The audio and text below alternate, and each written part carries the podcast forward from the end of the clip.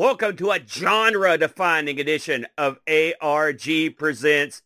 I'm your good buddy, your good pal, your family-friendly chum, Amigo Aaron, joined by a man that, I don't know, he's sort of family-friendly. I'll give you the Brent. The debauchery. There it is. What's in that bottle, yo? Nothing but rum. I knew it, yeah. so, Brent, it's good to see you this morning. It's a bright, happy, cheery morning here uh, in in West by God, Virginia. In fact, it's raining, and so we decided to go remote to uh, save you the uh, uh, the pain in the ears of hearing rain patter off of the studio roof. But Plus, I do melt in the rain. correct, but don't let that uh, fool you. We're bringing the heat, brother, because with, last week we spun the wheel. We made the deal. This is the genre-defining deal, Brent. As we look at bam games that defined their genres. A uh, this is a big one, uh, Brent. This is games that define their genres. Now we didn't really make up any specific rules on this. I guess you really can't. Rules? Yeah, yeah, exactly. Because it, it, I've had it up to here with your rules. Oh yeah, you're you're telling me you're telling me that. Uh, Britt, when when this came up, uh, what what popped into the old brain uh, cells when uh, you had to look at what we were going to be tackling this week? instantly my game. It- Instantly. yeah, you did it. I mean, I believe you picked on the fly, didn't you? Y'all, it was. Here's the thing. How many? There are are a lot of genres of video games, right? Oh man, I, I've mean- got them listing. If you're watching, I just made a big huge list off Wiki of all the different genres they have in there. Tons. A- and it's tough to it's tough to, to find a genre that stands the test of time in a way that I'm, that is uh, consistent, right? So when you have a game that really says this is how this type of game is going to be till the end of time, and it actually goes that way, that's a genre defining game. Uh, it's difficult to narrow it down to one game in most cases. Uh, I think particularly with mine, it, it's it's right on the money. Yeah. But when you think like first person shooter, a lot of people point to Doom. Well, then you've got well, what about Castle Wolfenstein? Okay, yeah. and then you could really you could go back from there too. Uh, role playing games. There's a bajillion of them. yeah. And there's a bajillion ways to define what a role-playing game is. Yeah. Is it a game where you simply take the role of someone? Well, that's like 90% of gaming, right? I mean, unless you're making your own character, you're technically playing the role of a character. Uh, but most people don't think of it like that. They think of it as a, an adventure game where you explore as a uh, and grow as your character. yeah. uh, so def- with levels and whatnot, skills. Right, right. Yeah. and you've got a lot of uh, points of interest when it comes to things like cra- uh, crafting games or fishing games or games that are, you know, what defines a platformer, for example. There's tons of ways you can define a platformer. Is it something that has to be a 3D platformer? Is it a 2D platformer? Are those separate genres of games? Uh, so I tried to go with something that I knew was unmistakable, the the the choice of its genre. You, I think, were a little more liberal in your definition of genre defining, but I don't fault you for it. I don't fault you for it. Well, that, gee, thanks. Finally, vindication. No, I, uh, I did, I, I did ponder this a lot. It's funny. I, uh, I thought about this quite a bit uh, this week. This is one of those weeks, uh, but I did, I pondered this quite a bit, and I almost went with. We'll go ahead. I'll go and talk about what I almost did. I almost went with EverQuest uh, because I, to me, that was the game that truly defined the genre of the M- MMORPG. I know it wasn't the first, but I thought it excelled and eclipsed everything that came before it. But, and I had played EverQuest recently, if you can believe that, because of the Now, Aaron, just out of curiosity, Yeah. do you think that a defining game also has to be a popular game? Well, I mean, it depends. Okay, uh, there were plenty of games that you could say define the genre that maybe were popular at the time and aren't now. Right. You know, and then I mean, I really think that yes, I think at some point it probably had to have been at some point it had to have been fairly popular. I don't know. There's there's some pretty obscure. I mean, it, it depends on a popular game may be popular with a certain set of people who enjoy that genre uh, of uh, of gaming. So, like for example, you may not have as many people that are into like horse racing strategy betting games as say uh, people that would be into like uh, something like a, a, Mario 3D type game, you know, which is going to have a lot more people. But I mean, you can still define that genre. Just you know, just it's it's defined to the small subset of people that like the genre. Does that make any sense? Sure. Yeah. And, okay. Here's another question for you then. When you have, let's say, a genre of game, uh, platformers, right? Yeah. Do you think that to define a platformer, you can go into you can go into like subgroups. You know, you have your 2D, your 3D, your 2.5s, or do you think that it has to come back to the base genre of this is a platform game where you jump from platform to platform to to progress? Well, I mean, you get into that whole uncomfortable area of just trying to give everything a label at some point, you know, and and, and arguing about what the label is. But you know, I I, I I don't like to look at the minutia. I'm more of a, like a category guy, like okay. as a whole. So if you're saying like, okay, what was the definitive, I don't know, run and gun game, or what's the definitive twin stick shooter, you know, stuff like that, I'll buy that. But if you get into the, what's the definitive twin stick sh- uh, shooter that is vertically oriented and it has a uh, button, you know, then you're getting into a lot more minutia where it's not as much fun to go into that. okay, me. so you're looking more broad. And oh, I, listen, I'm always looking at the broads, brother. But boom, boom. Uh, I, I, I tend to agree with you. I think a genre doesn't need to be drilled down so far uh, that I mean, if you drill down far enough, every game could be its own genre. Every game offers yeah. something that another game doesn't offer. Yeah. So I think broadly speaking, uh, you can categorize pretty much any video game into say 10 or 12 categories and i think that's fair i, I think that is a, a nice classification system where you don't have to get deep in the woods but you still get an idea of what you're getting did, did you have anything that, aside from what you ended up picking that, that you thought you might uh, uh, would have considered for this category. Did you give it any thought?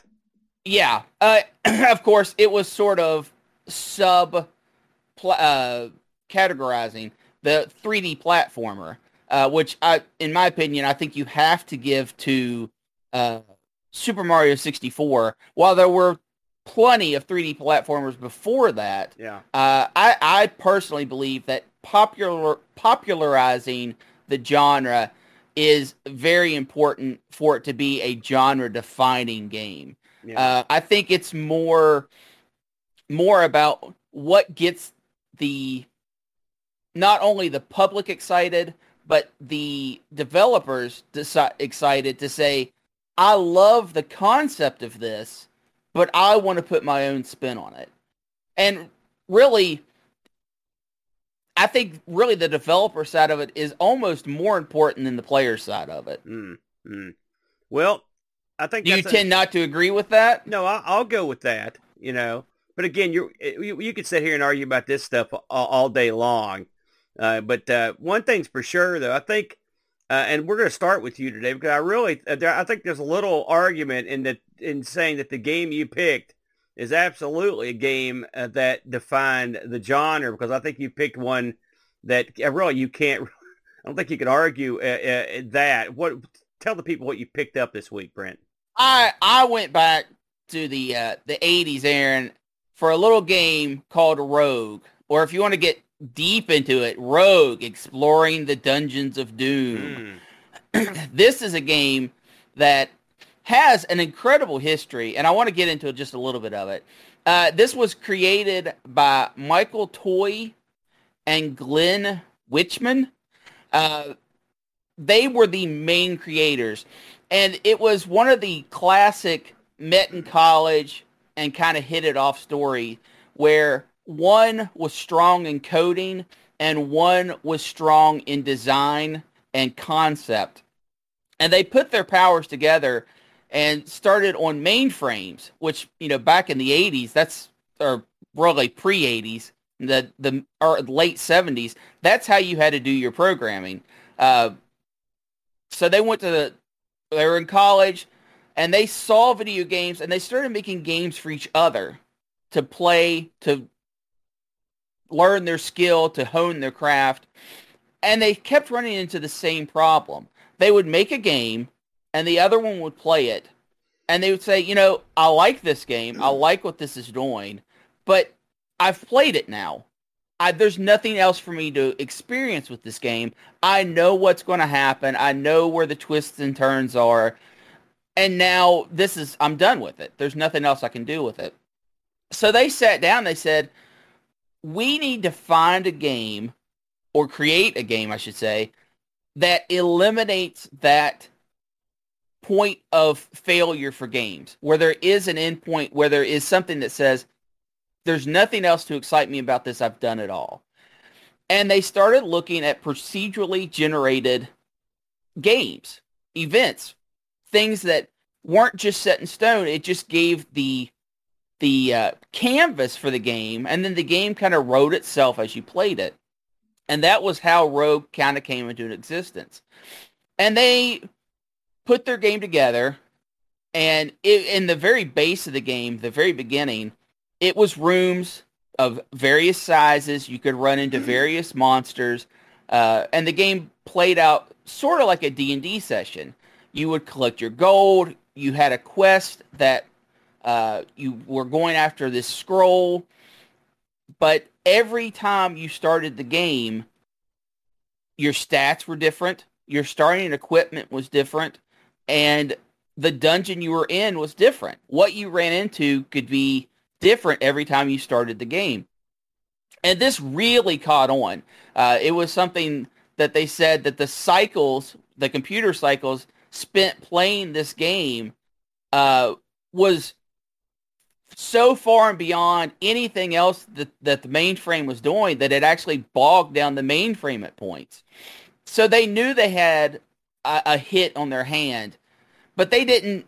They weren't interested in monetizing it. They just wanted. They made a game. They what? They're glad people enjoyed it, and then they kind of uh, built off of it until, unfortunately, one of them failed out of school. Uh, they were putting so much time into tinkering with this uh, the designer failed out of school, and I know the, that the feeling. Played a game until you fail out of college. I, that sounds familiar. and, and uh, uh, Toy kept at it, kept building the code up, was still in school, and they still tried to collaborate, uh, but they grew apart.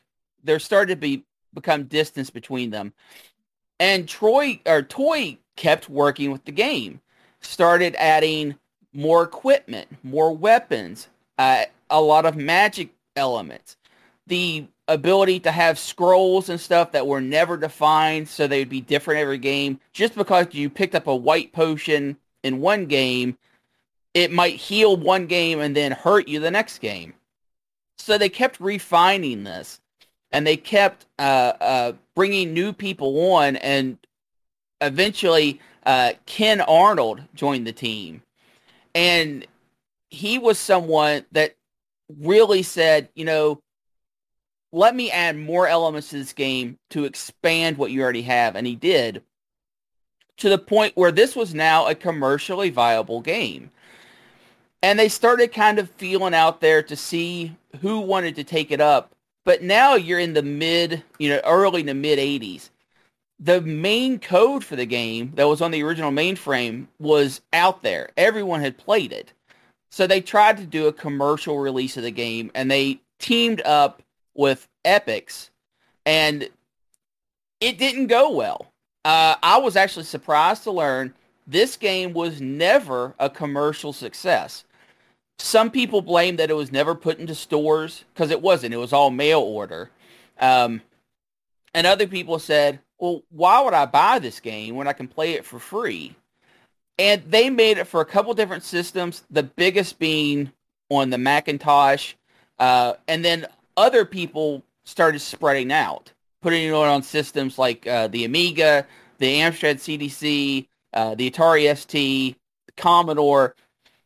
A lot of people took their concept, took their idea, and made their own for different systems, calling it the same thing. But they never saw the royalties for a lot of those ports. At the end of the day, they pretty much made the money back that they put into it, uh, which I found incredibly surprising. That is surprising. And I figured they'd make a few bucks because you know, no, no, the the the uh, profits on this were were very low, and it didn't help that the game reviewed middling. It was middling.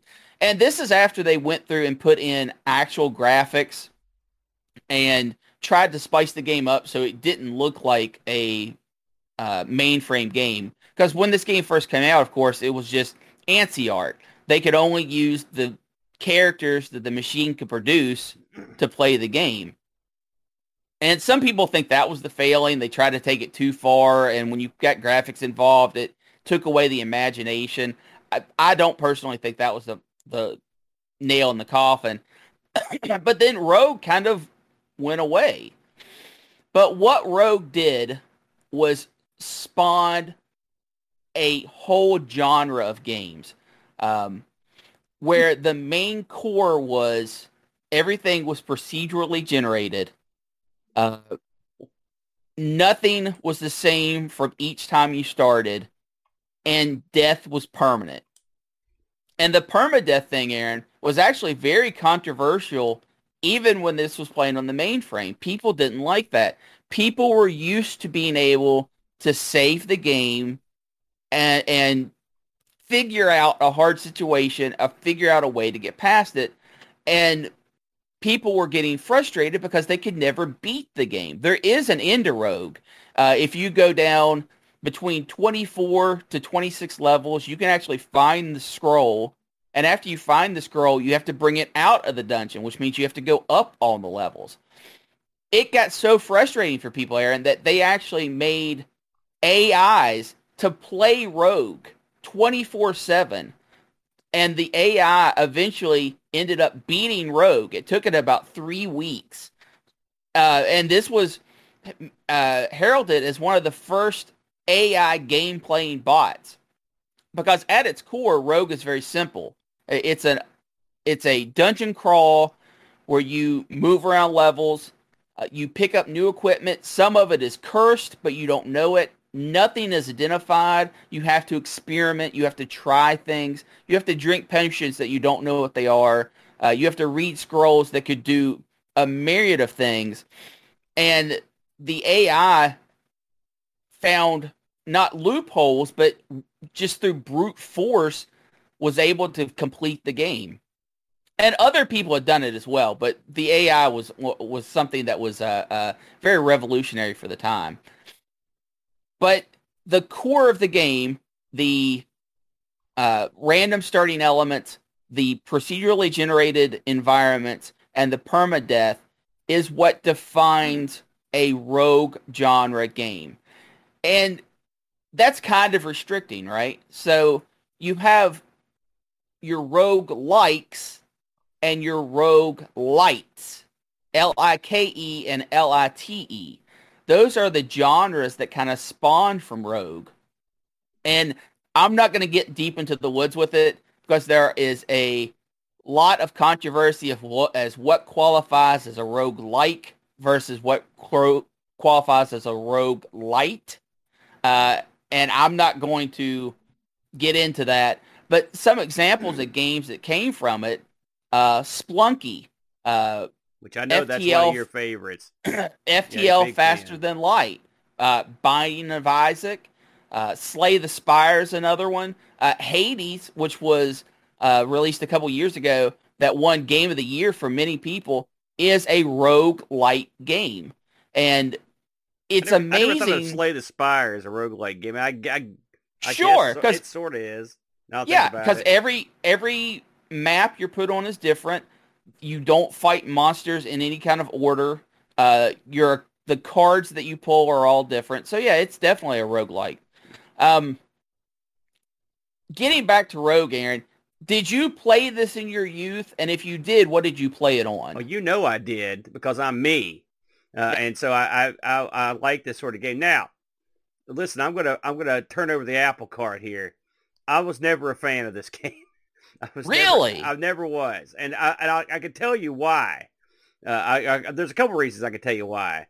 Uh, number one, uh, when it when I got hold of this, I believe the person I actually played this. It seems like my buddy had this for his uh, DOS machine or possibly for his Atari, and so but I played it, and then eventually I got it for the Coco as well, and it looked to me like a PD or a very rudimentary game. It what didn't the graphics weren't impressive. Now keep in mind I'm not underselling what it does. I'm just telling you, young Aaron. This is young Aaron. Sure, sure. I, I looked understand. at this. I'm just like, look at this. I mean, I'm playing games that look way better than this, you know.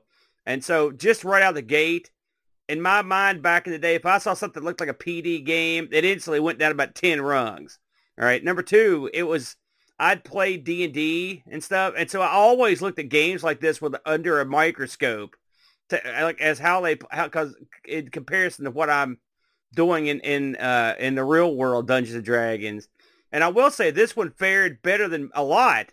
Uh, there, are, I mean, it, this actually is, is a does sort of tickle your fancy if you're you're an RPGer, but it for me it wasn't 100% there uh, in terms of in terms of that. And so, and then thirdly, I thought it was a really hard game, and so Yes. it, it was so hard that it uh, that I was not. You know how you said people were upset because there wasn't more than one life or whatever. Uh, yeah, I could see that, uh, and of course, when you're a young me, you're playing this game. You have no. Uh, um, you have no basis in what the game is or how it works. I didn't even know the keys because I didn't know anything because, of course, we just pirated a copy of it. And so I, without any sort of reference material, it was doubly hard, you know. And so uh, it's a game I never, I never enjoyed. Uh, with that much said, I, you know, I played it this week. I played, uh, I actually played the version you're looking at here. I played the, I wouldn't just play the DOS version. Uh, and I also played the um, what was it? I think I played the C64. No, it was the Atari Atari 8-bit version. But I mean, it doesn't matter. They're, they sort of all kind of look the same. Uh, they uh, uh, and well, I mean- until you get to the graphic ones, yeah. Right. Well, yeah, yeah, yeah. Right, right, right, right. And I didn't do any of those. I mean, listen, uh, it's a it's a fantastic piece of programming prowess that what they did here. You know, and it really uh, a lot of you can see yes, a lot of games certainly spawn from this. But I mean, even today, like I sat down and played this, I didn't do well. I never do. There's a lot of crap that, that a lot of you know, it's not what I would call the most sleek interface in gaming history. You know, again, it's it's dated by today's standards. I played some of the things that spun out out of this back in the day, but I really didn't enjoy those either. This is just a, a this is just a a, a a bridge too far for me in terms of going back. Like I can't go back and play this. I, I did not. I didn't find a whole lot of joy in playing this. Now I know this is much more your bag than it is mine, uh, and I, I can certainly, if I had nothing else to play, and I was sitting there, I'm sure if if I was forced at gunpoint to play it, I could probably grow to love it. But since no one's forcing me, I'm not a huge fan. be honest with you. I, I, I completely understand. no, Um, good. because we I'm have sorry, Worlds of Rogue, by the way, who's in here today watching. He's booing me. I apologize. I, I, I I understand that you and I have very different takes when it comes to gaming. I mean, some things we definitely agree on. I, I think we both love fighting games, for example. Um, but this is a genre of game that I absolutely love.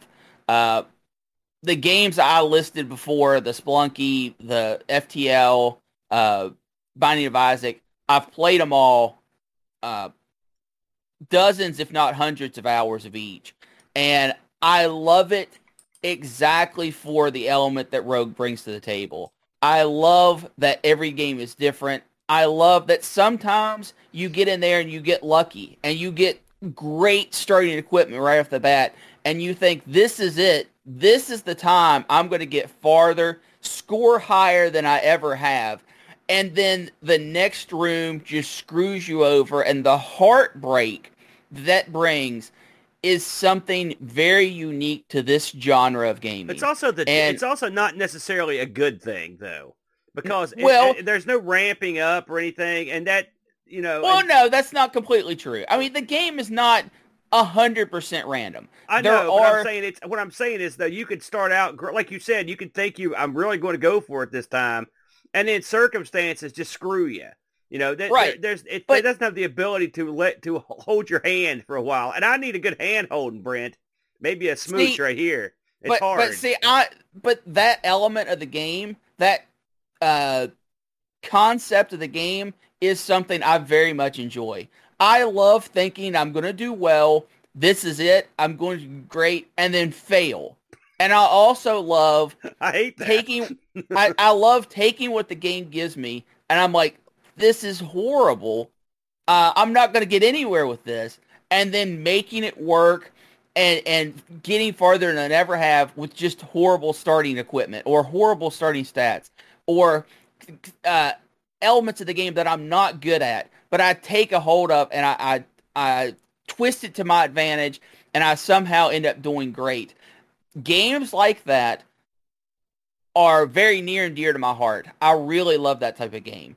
Uh, Rogue in particular, uh, one of the middle school computers had this game on it, uh, one of our Ataris. And I never got to play it much because I ended up playing Oregon Trail, which, by the way, has elements of Rogue in it.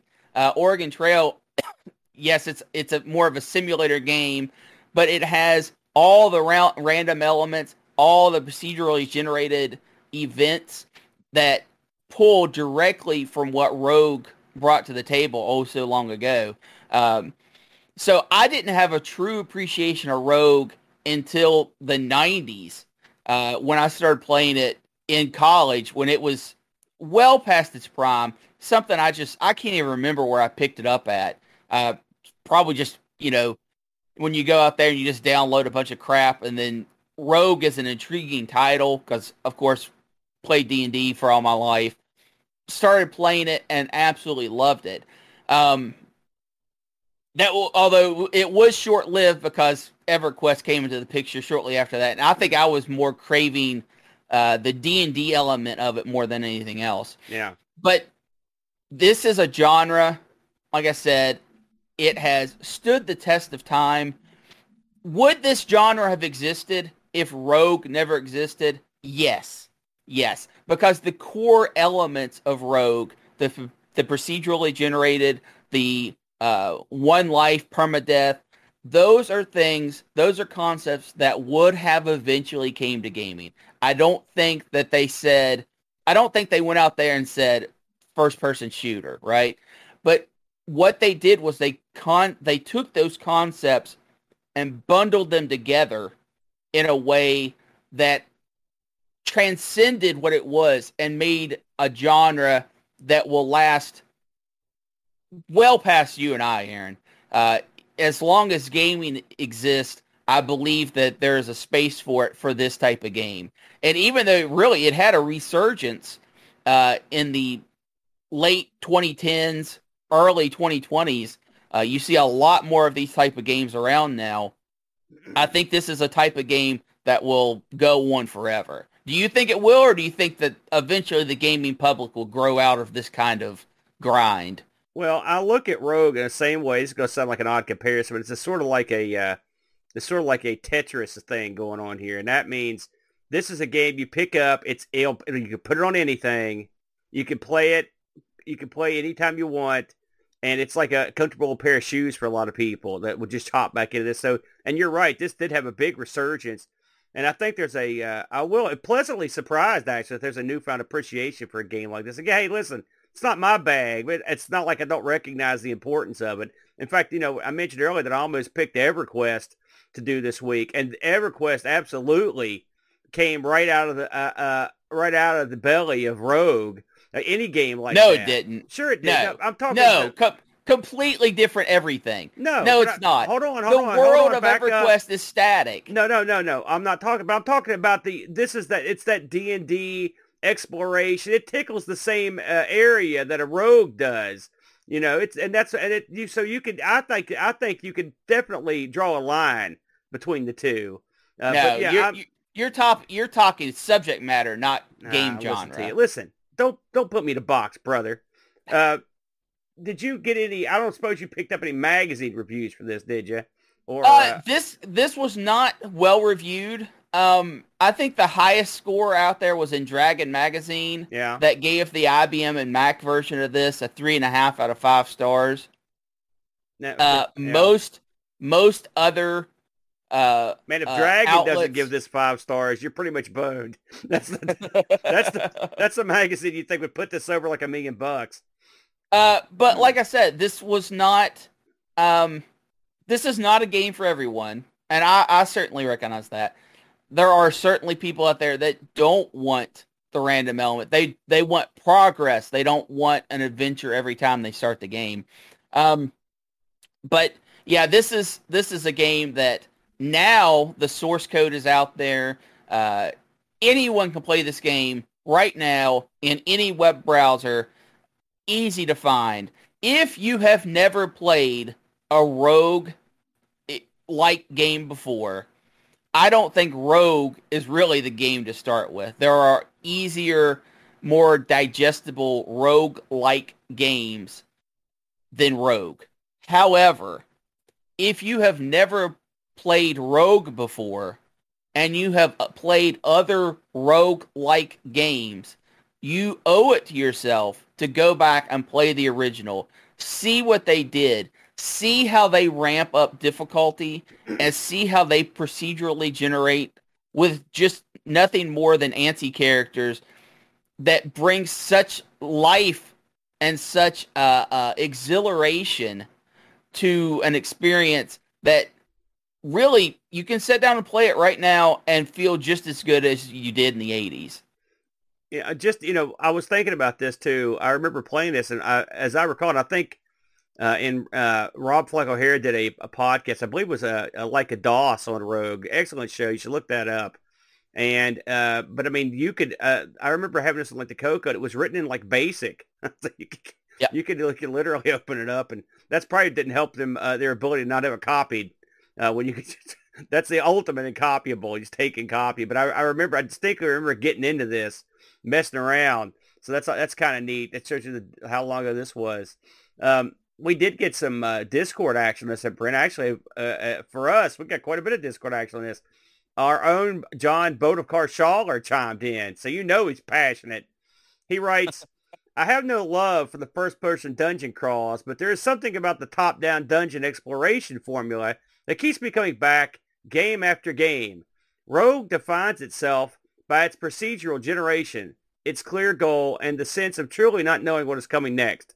You also play Rogue with no intention of actually beating it. It's all about seeing how far you can get before you succumb to the dangers of the deep. It's sort of like a classic arcade game in that way.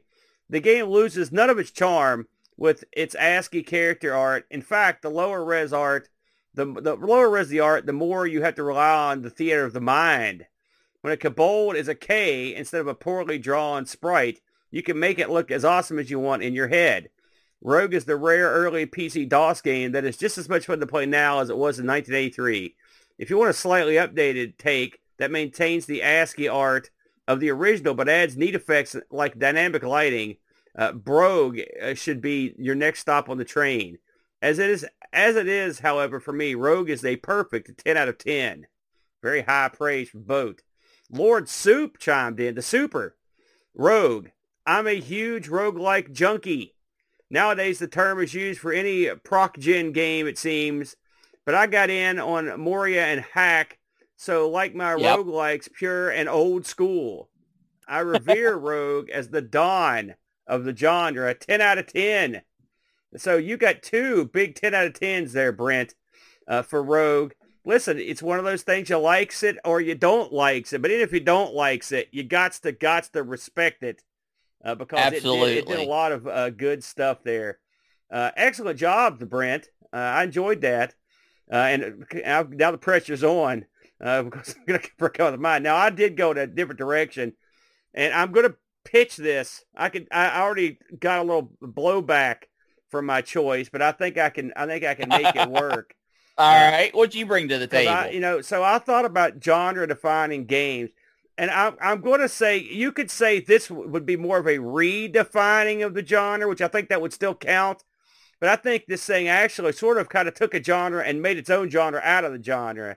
We'll see Battle what you chess. And it's not Battle Chess. No, I picked Arkanoid, the original Arkanoid, uh, a game you know that uh, you everyone knows uh, and uh, uh, you know knows what it was, know where knows where it came from. But I think it's uh, an interesting thing to take a look at, and I think I can make a case for it being its own genre-defining game.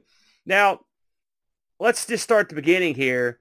Newsflash: John, uh, Arkanoid was was uh, based on a genre that came before, and that game that made that genre spectacular was a game called Breakout. I think if you haven't heard of Breakout, you've been living in a in a cave somewhere. Uh, Breakout was a game uh, made, uh, developed, and published by Atari way, way back in 1976. It's the only good thing Steve Wozniak was ever involved in, and it was based on some. Um, it was based on the games that came before it that were the Pong games that Atari put out. Now, of course, we're going to go, it's a deep dive when you decide who made the genre because uh, everyone should know by now that uh, Nolan Bushnell stole Pong from, from, from way back. But he, you know, when you take something that you saw and make it bigger, it's yours, right? You get to keep it. Uh, but Pong was certainly not something that originally popped out of the brain of Nolan Bushnell. And and so when you look at Pong, it's easy to make that jump into single player Pong, which is what Breakout essentially was. Yes. Uh, and, you know, where you knock out a lot of bricks with a ball and a paddle. Uh, it's basically one player Pong. And when when this was released, I mean, Pong was a huge success. It sort of opened up the arcades, as we know. Uh, but Breakout was a was also a huge success. Uh, it was a worldwide commercial success, in fact and it was one of the top five highest grossing games of 76. I would assume so, but I couldn't tell you what was out in 76. It also repeated that feat in 77. Uh, and then eventually the uh, uh, uh, breakout came home to the Atari 2600, the VCS, in 78. And this time it was in color. It had been an arcade. In the arcade, they had the old uh, color overlay. Uh, and so... Viva La Raza. And yeah, thank you. And the funny thing is, and this is something I'd forgotten, but I wanted to mention this. So eventually Breakout was eclipsed by Super Breakout, if you'll recall, which is basically Yep. more Breakout, right? That's right. It wasn't a huge leap, but this, I was thinking about this after I read it. I had to read this three times before I fully comprehended it. So remember, Breakout debuted in in '76, so uh, it had been around for four years, five, six years before the Atari 5200 came out. So what was the official pack-in for the Atari 5200? Super Breakout, which is not what I would have chosen, frankly. Uh, but that's one of the many missteps yeah. one of the many missteps in the Atari 5200's illustrious career. Uh, so, and really the thing that made Super Breakout different was you get multiple balls. Okay, so let's flash forward. That that that was 1982, and that was the pack-in, and then really, and if you were around back in these in, in this era, you can you can say that this seems pretty obvious, but you, the breakout game sort of hit the wall, no pun intended, uh, and you didn't hear much about them. And so, lo and behold, uh, in Japan, uh, Taito was looking. They were just looking for something to to to release that would be quick because uh, for some reason the bat and ball thing was sort of coming back in Japan. So they said, "Listen, we want to we want to develop a game." They stuck a couple guys on it. uh, it was designed by a guy named Akira Fujita. Uh, really, his only other claim to fame as a designer was he designed Darius, if you were Darius, depending on how you pronounce it. Darius. Yeah, yes. which is a pretty popular game. Uh, the other Absolutely. designer was a fellow named Hir- uh, Hiroshi Tsujino. Now, he did do some stuff uh, that I enjoy. He did Cadash. He would design Cadash, Ninja Warriors, and the game called Plump Pop, which I, I think the, I'm going to sue over that one. And the direction and programming of this game was done by a fellow named uh, Yas- uh, Yasumasa uh, Sazabi. Now, this guy only did a few games as well that he programmed, which one was called The Bronze Adventure. He also did the sequel to, uh, um, the true sequel to uh, Arkanoid, which we'll get into in a little while. Um, so Taito was like, listen, uh, we need to get some action on this. Let's go ahead and, and jump in, try to try to come up with something, basically.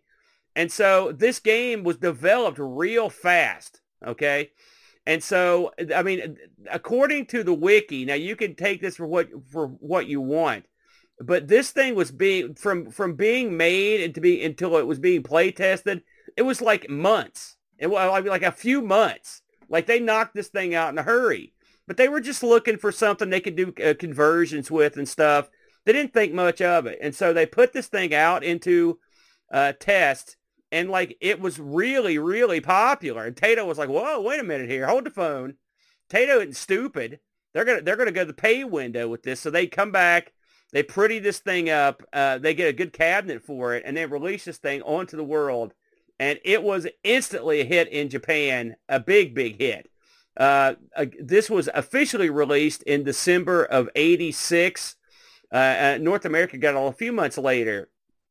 Uh, just in case you haven't played uh, this game, it is a the original Arkanoid one-player game you can, with a hot seat two-player version, uh, and this thing had the old spinner as the uh, control mechanism, and it had one button uh, that you use for for a few of the powers and start start the ball rolling.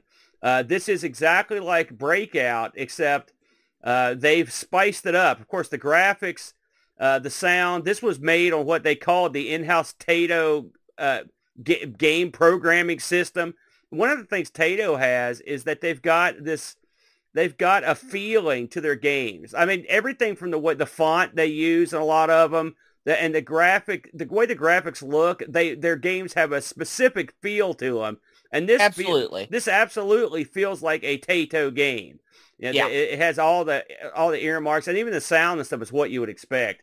Um, so in this game, uh, you the the plot of this game involves uh, the starship Arkanoid being. Now attacked. remember, you just said plot to a breakout. It's game. got a plot. Hey, I'm just telling I you. know. It's uh, the, the, it involves the starship Arkanoid that being attacked by an entity from space named Doh, like it's in Homer's Doe. Uh, he uh, and so your ship is the paddle you play is actually a ship, and it's called the Vaus. I didn't know that. Did you know that thing had a name? So I didn't that, know it had a name. The paddle is called the Vaus. Uh, and your job is to keep the ball uh, alive, to to knock out the bricks, and then occasionally you'll also uh, whack aliens that are coming down from the top of the screen or from the sides uh, that just sort of get up get up in the mix. Uh, the Vaus has multiple uh, power ups. These are things that separated it from the original set of breakout games. The power-ups are what make this game uh, the work. Uh, you've got uh, a power-up that will make the Vaus expand in size. There's a, there's a power-up that splits the balls into three balls.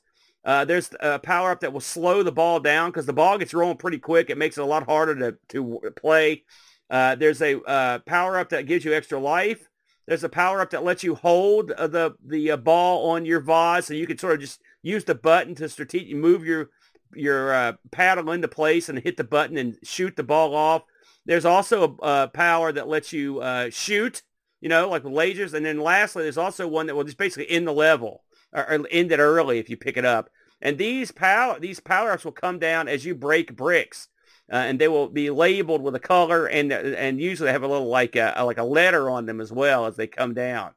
Um, again, I mentioned that the game uses the uh, uh the paddle which was a, necessary in these games. But uh, it's funny that despite the fact that this was an arcade game that used a paddle, thus so successful was this game that it got reported to every conceivable place on Earth.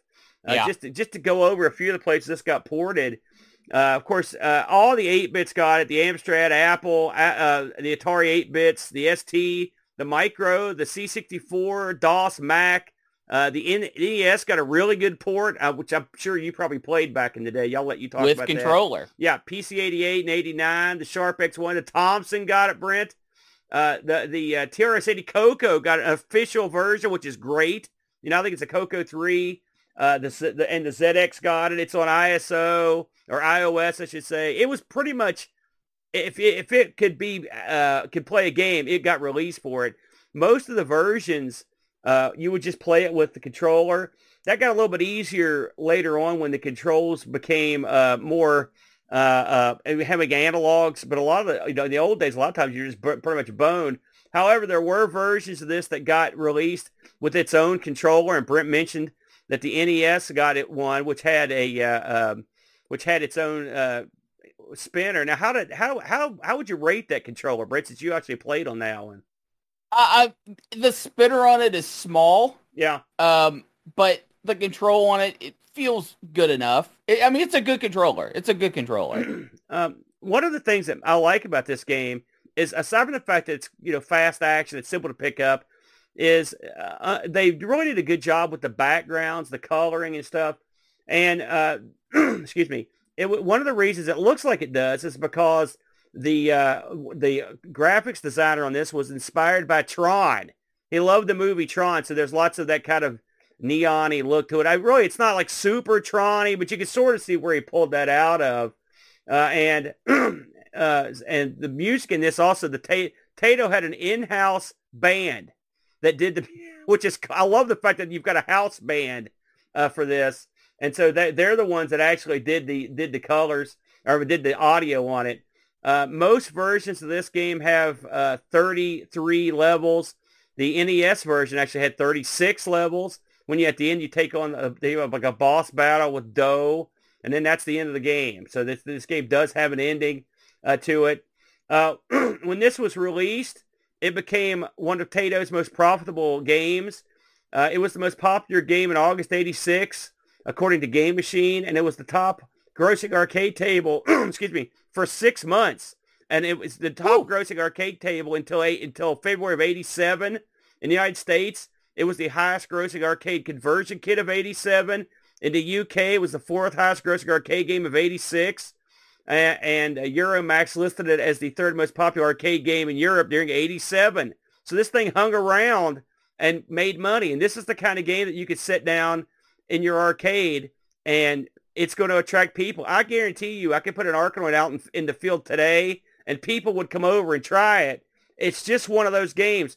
It's got that universal appeal of being able to be picked up quickly. The fact that it's only got the one button, you you don't really use that all that much and you've got the spinner. Right. The people like the spinner. Critically, this thing was put over like a million bucks. People love the home translations. It's one of those great arcade games that you can translate to even low-end machines and make it look great. People heralded the Amiga version. This is arcade perfect, but it was pretty much everyone loved it on everything. You know, it won all kinds of awards on all the consoles, uh, as you can imagine. EGM ranked the NES version the 30, the 41st best console video game of all time, and that's on the NES, and that's of all time on across all uh, genres and all uh, uh, uh, game systems. So that's pretty high praise from EGM. Uh, of course, it sold great at home, and so you knew sequels were coming. it's funny, I'd never heard of a couple of these, Brent. Uh, there's a tournament Arkanoid that was released exclusively in the United States. Did you ever see one of these? No, never heard of it. I didn't either. By the way, I should mention that in the U.S., Romstar distributed these, so often you'll see Romstar's logo uh, on these games. Uh, the sequel to this, Revenge of Doh, was released uh, in 87, late 87. I think if you ask people what the go-to Arkanoid was, they would probably say Revenge of Doh. Wouldn't you agree on that? Uh, yeah. I mean, it, it basically was the same game, but better. Yeah, exactly. Uh, there have been a million Arkanoids since. I mean, it's on everything. It's on live arcades. Uh, it's uh, there was an Arkanoid versus Space Invaders mashup for iOS and Android. That might be kind of neat. I can see how that would work. So I, I, I can be down with that. And even recently, as, as uh, the last generation of systems, there are new Arkanoid titles being released. Uh, in fact, uh, this month, uh, the Switch, the PS4, the PS5, the Xbox One are all getting a new game called Arkanoid Eternal Battle. So uh, despite the fact that this came out so long ago, it's still getting a lot of uh, a lot of praise and a lot of jack. Now, before my, I make my argument, Brent, on why I think this is a genre definer, give us your thoughts on the old Arkanoid. I hate it. Really? I hate these type of games. They're so, in my mind, they're so monotonous. Uh, I think the controls, not as in you moving the paddle, but just the the technical gameplay elements of the controls is horrible. Yes, I know you can kind of direct your shots. Yes, I know you have some control of the ball, but when you're spending 45 seconds to to minutes trying to get one brick and there's no risk of dying, there's no risk of losing, it's just you monotonously watching this ball ping around and you can't do anything about it until you get it right in the right place to to get that last brick or it gets stuck and it's just ping pong and back and forth between two sections and you're just watching it watching it just sit there and do its thing. I hate these games. I hate breakouts. I hate Arkanoids. I hate most of the things that spawned from it. It is just not my genre of game. That doesn't make it a bad genre of game. It's just not for me. wow, I actually thought you. I, am surprised you didn't like this one. I have mentioned you. hundreds of times on this show how much I hate breakout games. I, I, try to not pay attention generally to what you say on here. So, uh, I'm listening. Much like Rogue, I'm not going to sit here and say you're dumb uh, for not liking it, but you're dumb. So uh, when it comes to these sorts of games, I think I think uh, Arkanoid is the clear uh, top top of the heap. I was never the biggest fan of of the breakout games. I, mean, I thought they were okay, uh, and yeah, I know they they derive from Pong. I never thought Super Breakout was all that great either. Uh, I, it took this game to to really get me on board, and I think I mean yes, you could say the paddle and ball games uh, were certainly defined by breakout. But I think by the time 86 rolled around, that genre had died. I mean, effectively, there was nothing coming out that was like this. And so Correct. I think, I, I, I think, yes, uh, certainly Arkanoid redefined the genre of bat and ball games, but I think you can make a case for the fact that it literally brought it back from the dead. Uh, because you're talking about, if you think about what was going on in the arcades in 86 and 87, there was a lot of sweet action out there. And if, and if someone had told you in 85 that the number one game for six months in Japan was going to be a bat and ball game, you'd have called him a liar. You know, it was a zero chance of that happening. So I think there's plenty of reasons that you could uh, use that would let you say that this game basically brought that genre back from the dead. This is a game. I would agree with that. This is a game I can easily see owning uh, too. These things oh, I used gosh, to see them no. all the time, and and what makes these fun? I like games like this to own because of the spinner. The spinners is great. I love having a good spinner game. And for these bat and ball games, I don't even with an analog joystick, it just doesn't that doesn't do the job. That is no. the one downside of a game like this playing at home. You and I will say it. I will say that the the spinner on Arkanoid is absolutely top notch. Yeah, it's the metal uh, it's a, one. It's it, the nice It's a one. big, heavy spinner. Yeah. Uh, it has no edges, uh, as in you can just spin it freely, uh, and it it feels good. It feels precise. Um, I can see where some people say it's a little loose because you can definitely overspin. Yeah. Uh, but I think it's one of the, if not the top flight spinner of all arcade games, it's it's among the top flight. Well, I'm gonna I'm not gonna say that because not with Tempest is still walking around. I that said among. Awesome.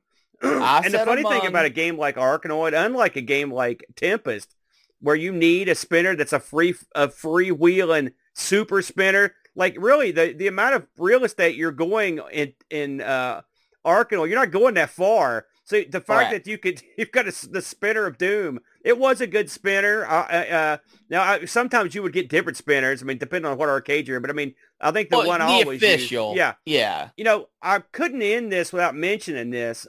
so we mentioned that breakout and super breakout and pong. These are all Atari joints, you know.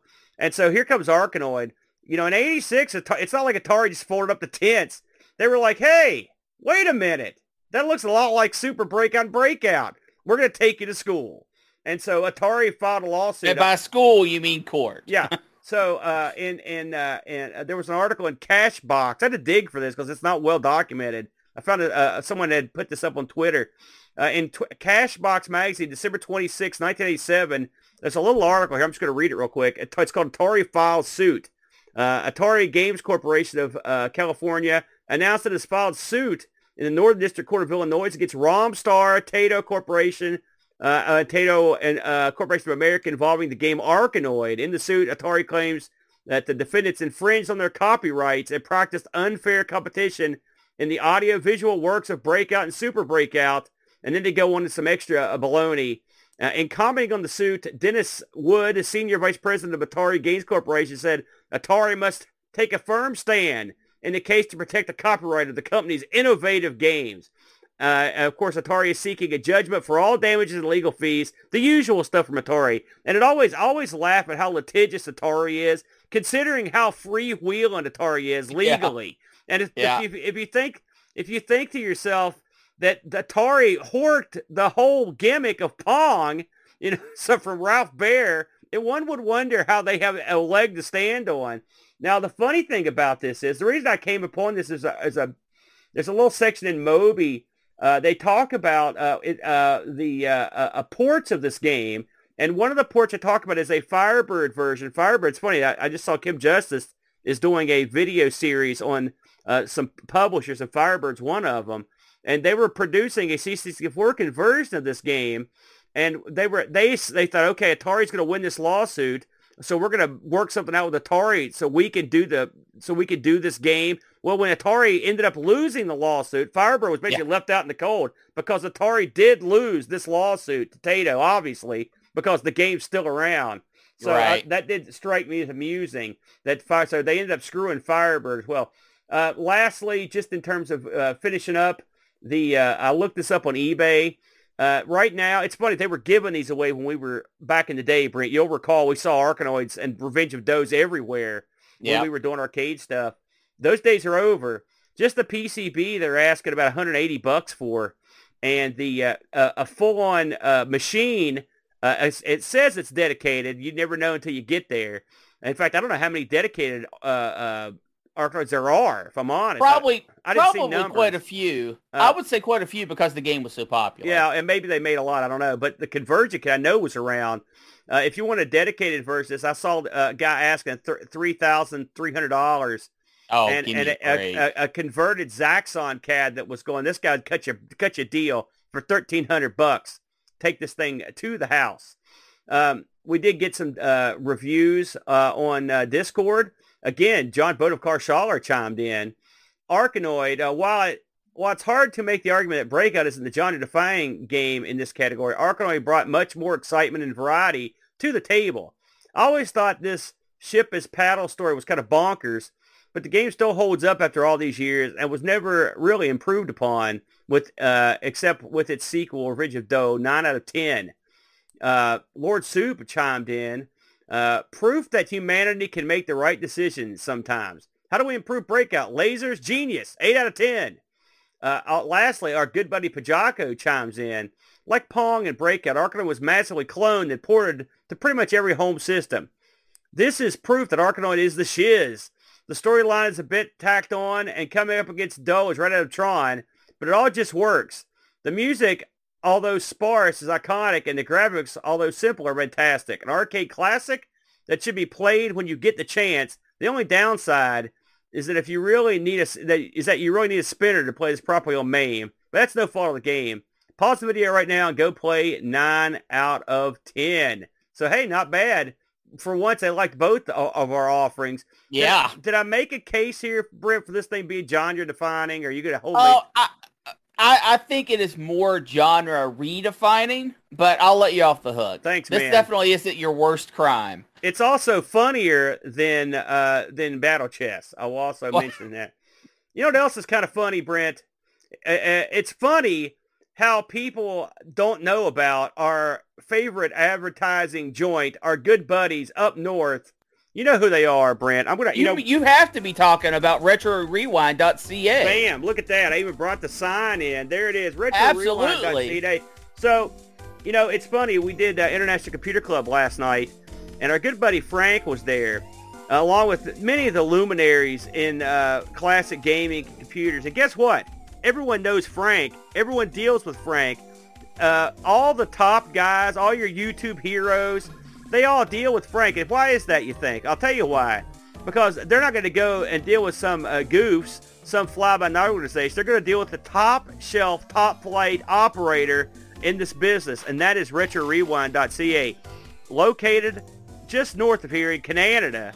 Uh, Frank is the guy that will take care of all your classic computer needs. Do you have a Commodore 64, a C128, uh, an Amiga, CDTV, any of these Commodore machines, uh, and you're trying to get these things working, you're trying to get them back in action, Frank's your hookup. Do you need diagnostic tools? Do you need diagnostic ROMs? Do you need replacement parts? Do you need cap kits? Last night, uh, Chris Edwards said your number one go-to for cap kits because of the quality of the cap kit is none other than RetroRewind.ca because he's And using you know, the best Aaron, parts.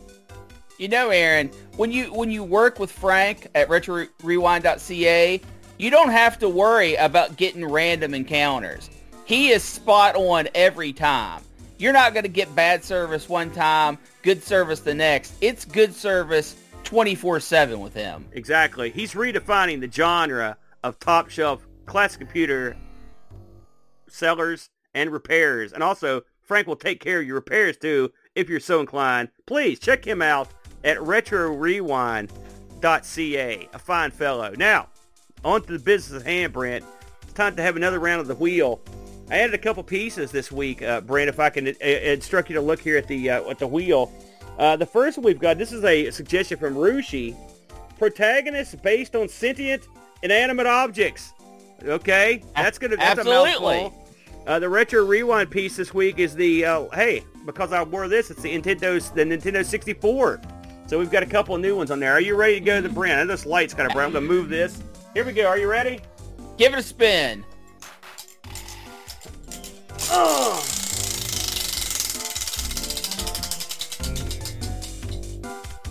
And the winner is oh oh sweet lord! Oh God, I'm so happy to see it. It's wrestling games.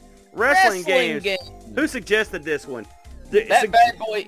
suggested by Dryer Lint. Bam. Dryer Lint. You've done it again. Dryer Lint 17 suggests wrestling games. A man after my own heart, Brent. I know I could see the chat room going wild for the pick this week. Wrestling games. Paul Kitchen can't get enough. He's so excited. I'm so happy, Paul, that you uh, find that that a, a, a tantalizing uh, wheel piece. Listen, Now, you got to think there are all kinds of different wrestling games, including games that don't involve actual wrestlers. So- I have I have one restriction. Yes. I have one restriction. We can't pick WrestleFest. Well, I think we've already covered wrestling. In fact, we've covered quite a few wrestling games, so we're going to have to go outside our comfort zone here. Oh, Uh, I know what I'm picking, baby. co- co- on what to Absolutely. I, am already ready to go. Very good, very good. Hey, listen, I want to take this uh, opportunity here at the end of the show to thank everyone who participated in last night's International Computer Club. I was thankful that it technically went without a hitch, uh, and uh, uh, uh, we had a lot of uh, great guests on last night, including uh, Brent. The first, I don't know, 40 minutes or so was a talk from Mr. David Pleasance, which was very nice, and we like to thank Frank at Retro Rewind for getting David to come out and join us last night. Frank was there as well. Like I said, we had all Doug from 10, uh, 10 Minute Amiga Retrocast was there, and Chris Edwards, Pints and Amiga, a bunch of guys uh, that that you know and love were there, uh, and we got a lot of interesting stuff. People from all over the world. I really appreciate everybody turning out. I hope I hope uh, you enjoyed on some level. Now, uh, the next thing on our list, Brent, because you know we always got an upcoming. I'm going to announce a couple, just a couple things today. I'm looking at Saturday, uh, the 29th of October, uh, or Friday. It'll be one of the two. I'm not sure. It'll be Friday or Saturday. It might be Friday, the 28th of October. Now think about it. We're going to run. We're going to bring it back because it, much like uh, the genre of the bat ball game, this can't be killed. It's conversations from the dark side. One night only. Uh, it will be uh, coming out, and Brent's even going to participate in this one. Uh, this is our paranormal, ghosty call-in show. Uh, I'm going to literally take off all the stops. There will be no stops. This I'm begging to get people into this thing. So we're going to get something going. I don't know how, you know, what we're going to do, but we're going to get something going. So if you're into some ghosty goodness, that'll be October, uh, the last week in October, the 20th, 29th. We'll announce the exact date in the, in the next week or so. I also want to mention, Brent, that uh, coming up in just a in just a month, a little over two months, a little less than two months, I should say, will be ARG's uh, Thanks for Giving Marathon. I Yes. believe this year it's going to be uh, November 25th, Friday. And uh, this will be our uh, marathon where me and Brent uh, just play a bunch of games. We have a wacky good time, spin the wheel, get together, and uh, play games for a, a, a good while, uh, and uh, you know chat with people. And it's our way of giving you guys a little thanks for all the support you give us all year long and all of our shows across the board, including stuff like Boat Fest and the Amigathon and International Computer Club really our, our whole channel is just held up by our uh, our friends, the people that come to watch us. You know, if if uh, you're doing if you're doing shows and there's no one there to see them, you know, what's the point? So it's nice to have people that support us. They uh, well, I like I like to hear myself talk. I do occasionally just put on a show by myself. It's because I talk about stuff no one else cares about. Like like here's my favorite pair of pants. Let's say we do a show on it. You know, bam. Uh, but uh, so that will be coming up. I believe that uh, once again that will be uh, the uh, last, uh, it'll be the last Friday in November, which would be the 25th of November, Brent. I think, I think, Brent, that's all we've got until next week when we look at wrestling games. Any, any final thoughts? Uh, no. Okay, fair enough. Adios, everyone. Play your bat and ball game and play some road. See you later. Thanks for joining us today. We really hope you enjoyed the show. A special thank you to Duncan Styles for our vector style graphics and Bartbit for our amazing music. Would you like to help keep ARG spinning? You can do so at patreon.com slash argpresents, just like these fine folks. Dryer Lint 17, Laron Garut, Templar Mar, Z9K9, Jerry Dennington, John Dykeman, Retroalgy, Air Shack, Texas Foosballer, Sundown, O-Rom, Super Tech Boy, David Terrence, Mr. B, Roushi, Graham, W. Vetke, Dave, Velociraptor, Bernhardt Lucas, Steve Rathmussen, Anthony Jarvis, Bitterblitter, Pajako 6502, Kevin Bean, Andy Jones, Andy Craig, Rob Black O'Hara, Jason Warnes, Mitsuyama, Chris Foles, Frodo Inel, the slow Norris, Terry Howard, Olaf Hope, and Rolo. They all have access to our Discord channel, their name called out in the credits, and visualized in the ending scene. Have an idea for a wheel piece? You can send it to us at argpresents at mail.com.